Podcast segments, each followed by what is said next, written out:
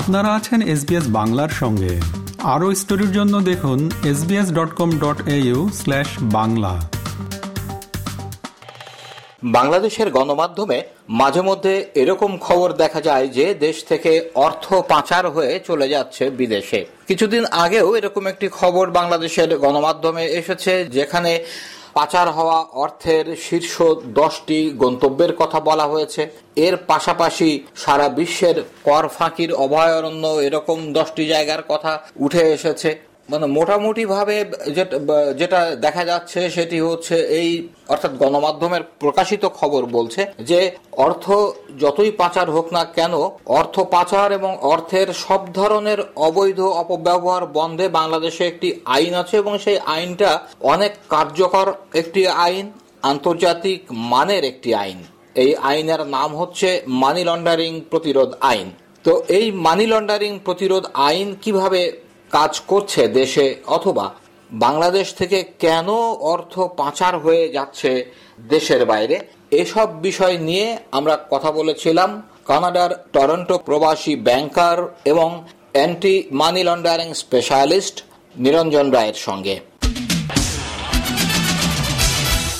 নিরঞ্জন রায় SBS বাংলায় আপনাকে স্বাগত জানাই।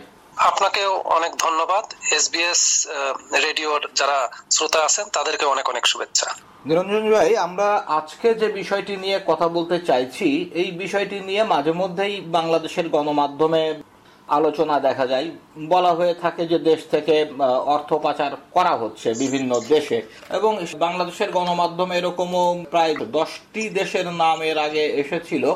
যে দশটি দেশের নাম বেশি অর্থ যেখানে পাচার করা হয় এরকম। এই যে অর্থ পাচার হওয়ার বিষয়টি এটা নিয়ে একটু আলোচনা করবেন কিনা? অবশ্যই এটা তো আসলে বাংলাদেশের তো বটে গ্লোবালি একটা মানে ভয়ঙ্কর সমস্যা। এবং এটার পিছনে ফাইন্যান্সিয়াল ইন্ডাস্ট্রি যুদ্ধ ঘোষণা করেও কিন্তু এটা কমাতে পারেনি এবং বেড়ে গেছে। সেক্ষেত্রে বাংলাদেশের সমস্যাটা তো আছে এটা নিয়ে আলোচনা হতেই পারে। এটা একটা খুবই প্রাসঙ্গিক বিষয়। আমরা আসলে যে বিষয়টি জানতে চাই সেটি হচ্ছে যে এই যে অর্থ পাচার, পাচারের কথা বলা হচ্ছে, গন্তব্যস্থলটা আসলে কোথায়? এটা মানে যেটা পাচার হচ্ছে অর্থাৎ মানি লন্ডারিং এটা প্রতিরোধে নিশ্চয়ই আইন আছে এবং সেই আইনগুলো কতটা প্রতিপালিত হচ্ছে এখানে? এখানে আইন তো অবশ্যই আছে, কিন্তু আইন থাকে তো সবকিছুরই আইন আছে। আইনকে পাশ কাটিয়ে বা আইনকে, আইনের ফাঁক ফোকর দিয়ে কাজগুলো হয়। অবৈধ মানি মানে এই পাচারগুলো যেটা হয়, সেটা মাথায় রাখতে হবে। অধিকাংশ ক্ষেত্রে অবৈধ মানি। এই অবৈধ মানির সোর্সটা যদি বন্ধ করা না যায়, তাহলে অর্থ পাচার কখনোই বন্ধ করা যাবে না। এটা হচ্ছে আসল কথা। আপনার অবৈধ মানি সবসময় একটা সেফ হেভেন খোঁজে। মানে যেখানে অবৈধ, সেখানে তারা নিরাপদ বোধ করে না। কারণ বাংলাদেশে যদি অবৈধ মানি হয়, সে মানি কোনো অবস্থাতেই বাংলাদেশকে নিরাপদ বোধ করবে না। আমেরিকায় যেটা অবৈধ মানি আমেরিকাকে নিরাপদ বোধ করবে না। তারা তখন ভিন্ন দেশে একটা সেফ হেভেন খোঁজে। মানে যেখানে তারা মনে করে যে, আমরা টাকাটা ওখানে নিলে ধরা ছোঁয়ার বাইরে থাকব আর কি। যে কারণে পৃথিবীতে অনেক দেশই তাদের নিজেদের অর্থনীতির সুবিধার্থেই হোক, আর্থিক কারণেই হোক, এই মানি আনাটা যে কোনো কারণেই হোক উৎসাহিত করে, সেটা প্রত্যক্ষ বা পরোক্ষ ভাবে যে যে কান্ট্রিতে এই উৎসাহের জায়গা আছে, সেখানে মানিগুলা যায় এটা এককভাবে কোনো দেশ বন্ধ করতে পারবে না। এটা সম্ভব না যতক্ষণ পর্যন্ত ওই সেফ হ্যাভেনগুলা ওপেন থাকবে। আর এখানে আর একটা ব্যাপার আছে, সেটা এটা নিয়েও অনেক এটার সাথে ওয়ার্ল্ড ওয়াইড কিছু সিন্ডিকেট বা কিছু প্রাতিষ্ঠানিক নেটওয়ার্ক জড়িত আছে। এটা ধরাটা এত সহজ কাজ না। এমন না যে বাংলাদেশ থেকে দশ কোটি আমি একবারে ডাইরেক্টলি কানাডাতে নিয়ে আসলাম বা আমেরিকায় নিয়ে আসলাম বা মালয়েশিয়া নিলাম বা অন্য কোথাও নিলাম। না ব্যাপারটা ওভাবে কাজ করে না। এখানে বিরাট একটা চক্র আছে। টাকাগুলা অনেক দিন ধরে দীর্ঘ লেয়ারিং করে করে যায়। প্রথমে দশ কোটি টাকা দিয়ে হয়তো কোনো একটা বাজে অ্যাসেট কেনা হয়, সেটা অবস্থায় কিছুদিন থাকে। ওইটা আবার চেঞ্জ করে আরেকটু বেটার অ্যাসেট কেনা হয় বা আর একটা জায়গায় থাকে। এভাবে ঘুরতে ঘুরতে কোনো এক সময় যে যে দেশ চোখ বন্ধ করে থাকে বা জেনেও না জানার ভান করে, এলাও করে তাদের সাথে সে সমস্ত দেশে খোঁজে। যেমন আমি, আপনি যদি বলেন হ্যাঁ কানাডায় আসতেছে বা আমেরিকাও হয়তো যাচ্ছে বা মালয়েশিয়া যাচ্ছে বা আরও অনেক। আবার আমেরিকার অর্থও কিন্তু আমেরিকার বাইরে যেতেছে, ইউরোপের অনেক অর্থ বাইরে যেতেছে। আপনি যদি দেখেন, এই যে সেল কোম্পানি প্রচুর প্রতিষ্ঠিত হয়েছে, এই যে আমেরিকার সব ক্যারিবিয়ান কান্ট্রি গুলাতে আর কি। সেখানে প্রচুর আমেরিকার ট্রিলিয়ন ট্রিলিয়ন ডলার আছে। যার ফলে এই অবৈধ মানি যতক্ষণ পর্যন্ত থাকবে, এর মুভমেন্ট থাকবে এবং এটা বিভিন্ন দেশে যাবে। তবে একটা বিষয় এখানে লক্ষণীয় আছে, এই যে টাকা টাকাগুলো আসে, এখানে কিন্তু একটা কাগজে ডিক্লারেশন দিতে হয়, যে কথাটা কেউ খেয়াল করে না। যে আমি যদি টাকাটা আনি, আমাকে দিয়ে এরা ছোট্ট একটা কাগজে লিখে নেবে যে আমার মানি বৈধ এবং যথারীতি ট্যাক্স পে করা। এটা যারা আনে, তারা কিছুটা বুঝে, না বুঝে রিস্ক নিয়ে ওই কাগজটাকে সাইন করে। আর রিসিভিং কান্ট্রি ওই কাগজের ভিত্তিতে টাকাটা আপাতত নেয়। প্রয়োজনে কিন্তু তারা ওই ক্লজ অ্যাপ্লাই করে ও সমস্ত সম্পত্তি বাজেয়াপ্ত করতে পারবে। যার বড় উদাহরণ, গাদ্দাফির সময় লিবিয়া থেকে অনেকে এরকম টাকা এনে আমেরিকা, কানাডায় মিলিয়ন বিলিয়ন ডলার বিলাস ভুল বাড়ি গেছিল গাদ্দাফির পতনের পরে ওই ক্লজ ইউজ করে এই সমস্ত কোম্পানি কিন্তু সমস্ত সম্পত্তি কনফিসকেট করে নিয়ে নিছে। যার ফলে যেটাকে আপাতত সেফ হেভেন মনে করা হচ্ছে, এটা ইভেন্চুয়ালি সেফ হেভেন নাও থাকতে পারে। কিন্তু মূল মূল কথা হলো যে সব দেশ একত্রিত ভাবে কাজ না করলে এটা চলতে থাকবে, এই অবৈধ মানি বন্ধ না করলে এটা বন্ধ করার কোনো উপায়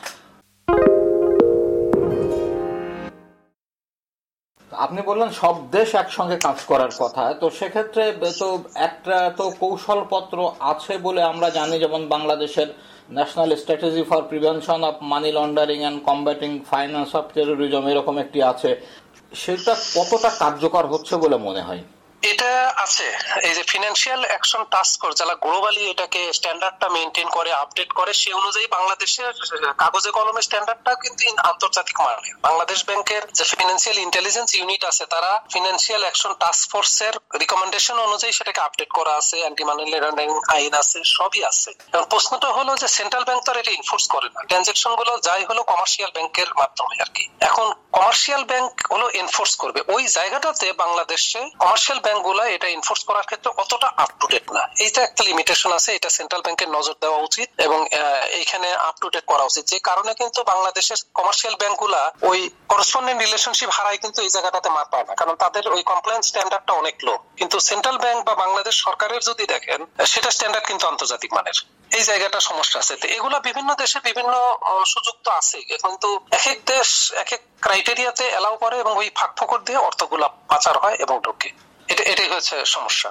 আমরা এবার আরেকটা প্রশ্নে আসি যে এই অর্থ পাচার বা বিদেশে অবৈধভাবে অর্থ নিয়ে যাওয়া, অর্থ রাখা, এসব বিষয়গুলোর কথা যখন ওঠে, তখন কিন্তু কথা হয় সুইস ব্যাংক সুইস ব্যাংক বলে কথা আসে। তো এই শব্দগুচ্ছের সঙ্গে আমরা সবাই কম বেশি প্রায় ছোটবেলাতে মানে একেবারে অনেক আগে থেকেই আমরা পরিচিত হই। এই সুইস ব্যাংকটা আসলে কি?